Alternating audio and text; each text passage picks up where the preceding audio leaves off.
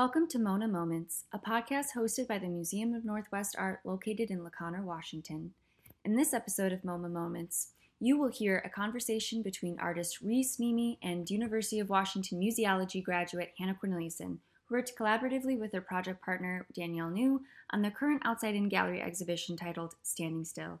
This show features artwork of Ries Niemi as well as 10 other local artists that was curated by Hannah Corneliuson and Danielle New. We hope you enjoy this Mona moment and thank you for listening. We were wondering if, uh, first off, you could tell us a little bit about your pieces that are going to be in the show. So, what are the main themes and how and why did these themes develop?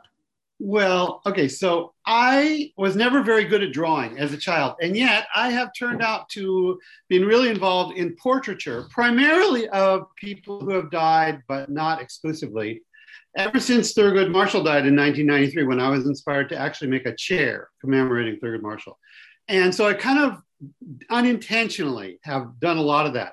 And when the COVID um, pandemic started and the quarantine started, one of the very first things I noticed was all the people who were dying who and how they were being treated by the media in terms of recognition. And I have been really involved in music all my life. I'm not a musician, but I have been a collector and more recently a DJ. And so I really pay attention to the music world. And when I started seeing all these obituaries, and I had to dig to find some of them, of uh, musicians who have died, I felt like it was a perfect thing for me to do to do a series of portraits about these musicians. When I first started out, I really had no idea what I was getting into, but that is uh, what I've been doing for a year now. It's an endless project. I don't know if I will stop at some point or not, but I'm just showing a couple of the over 70 that I've done so far. And I would imagine I won't stop before 100 or more.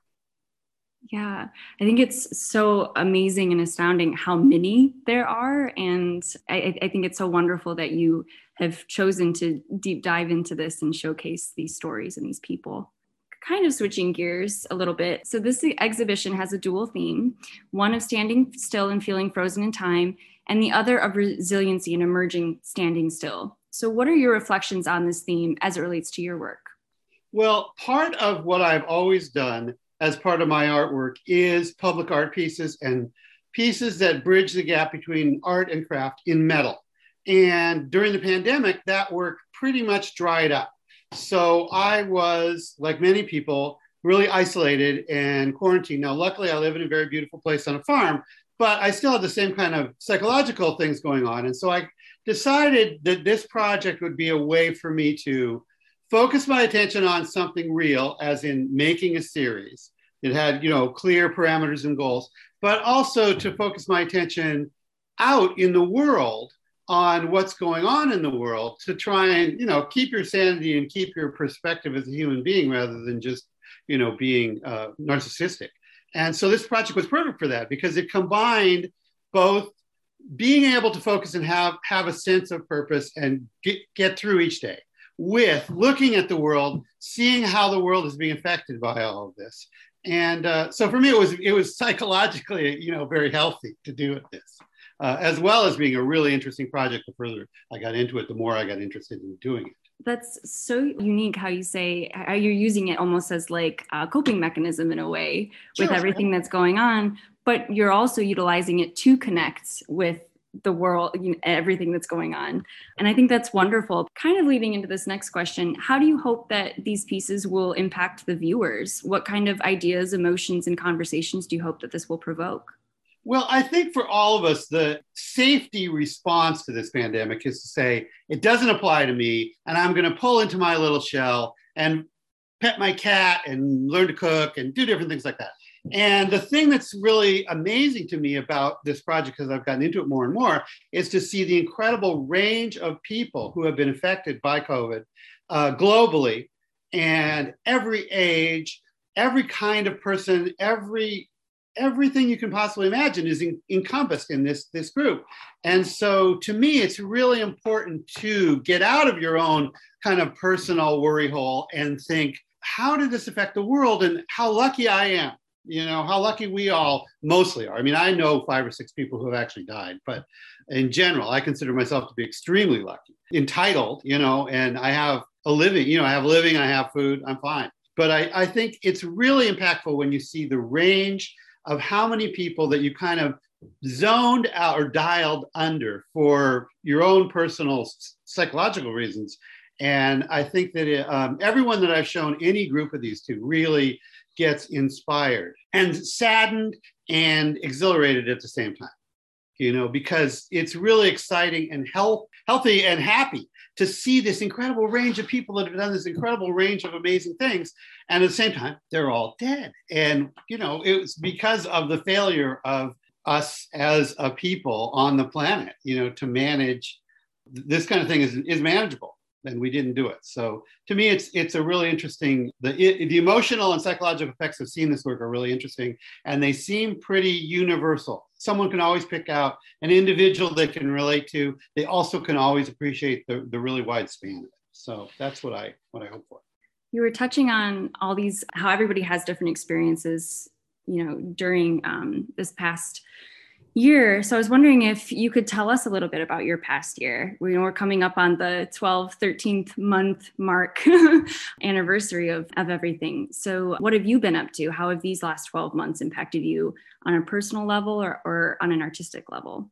Well, normally my wife and I have been living on this farm for 25 years and we have uh, extensive studio space we have our own little world. So it's not uncommon for me to go two or three days without venturing out into the greater world.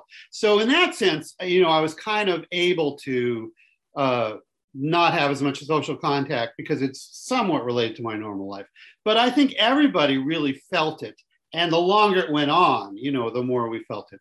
And like I say, I was really lucky to have this this ability to work here at home and to put my energy into that. Um, at one point in December, we finally did go down to California for a little while and see the sun and still being very isolated and, and really concerned about safety. But uh, that was after 10 months of uh, not see many. No, I'm lucky that also we live two miles from the little town of Edison, which is about 150 people, and I know almost all of them. And so we were able to have a little bit of controlled social interaction without freaking out over crowds, you know, or something like that. I got to admit, I didn't go to Seattle for months, but uh, my community helped me through it, and my lifelong ability to focus on sort of personal projects. You know, that's what art really is. Oh, that's so wonderful. Is there anything that you learned about yourself as a person this year? Well, I think, you know, I'm in a funny stage. I'm in the opposite end from puberty because I'm an old person. And so I've been kind of reflecting a lot over the last couple of years. One of the things that helped me get through this year was that I got, went on Social Security. And so at that stage in your life, you're you are hopefully learning more about yourself all the time. I wouldn't say that the pandemic per se taught me more about myself, but I think that the amount of time spent more alone made me think more about, you know, goals and projects and, you know, history and what's important. So I would say indirectly, I thankfully did not have to confront, you know, the really horrible things that, you know, people like frontline workers did on a daily basis. So I had a much more sort of gradual process of thinking about myself. I love how you categorize this time too as like a period of reflection. I think that's a good perspective. well, I think it's it, it, would have been crazy not to, and I have friends who didn't, you know, yeah. just tried to blot it out one way or another. But that was what worked for me. Yeah. Is there something that you hope everyone can take away from this past year's events, if anything? Well, I mean, on a on a macro level, on a global level, I hope we can take away that we can do better and that we should take care of each other better because so much of what happened was so sadly due to you know selfishness on a big scale. So i mean that would be the main thing but and, and in a tiny way the project that i'm working on has has a connection to that in the sense that it's talking about what we've lost. You know and the new york times actually has a whole section of their obits that are called those we've lost.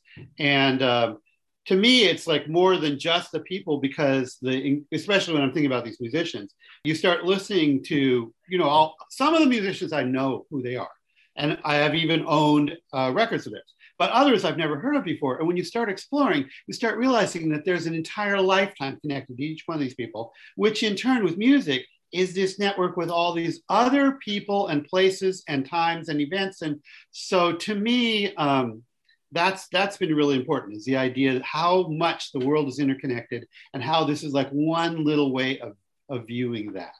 And that to me would also be the big lesson of the pandemic is how much we are interconnected and how much more we should be. Yeah i think that's so beautiful and and true. Like at the end of the day we're all human and we all have the same basic needs right? And this basically yeah. shows that too. Yeah. So well, thank you so much. Is there um, anything else you'd like to add before we end here? How can f- uh, folks access your work? Um, do you have a website? Well, um, I am easily findable on the internet. I have a never up to date website that is riesniemi.com, but um, I have an Instagram called Ries Bordado. Uh, bordado means uh, embroider in Spanish. And that is about 80 or 90% focused on my embroidery projects. So that's always a really easy way just RIES and you'll find me. Um, it, in terms of this project, I am going to start thinking about trying to find places to exhibit it because I really want it to be seen all together. And so this this next uh, spring and early summer is when I'm going to be starting to reach out to museums and, and places like that where I could really sprawl because just to see 100 pieces, you need you need some room because I would really like to get this out in the world. And I probably will do a little book of it just a you know a blurb kind of self-published book because it's also nice to have something you can hold in hand where you can see them all. So that's my my thoughts about about getting people to see it. Well, if yeah, you have any dates or um, anything like that, let us know. We would love to sure, see it. and I got to say, I'm really happy that you guys are doing the show here, and I think it's really great always to see younger curators with a fresh eye, and because curation can sometimes get a little uh, bogged down in its own past. So oh, uh, I encourage you guys. I think. Thank you so much. We're just so honored um, to have you here and, and to have our, our, other artists that are on board. We're just we're so excited about this. Yeah, so. no, I'm I'm excited about the show. It'll be great, and it's it'll be a really good show for people as they're just starting to go back out into the world, which is, you know, what's going to happen in the summer. Yeah, yeah. Well, thank you again so much. Thank you for listening to this Mona moment. Standing Still will be on view in Mona's Outside In Gallery from July 3rd to October 10th, 2021.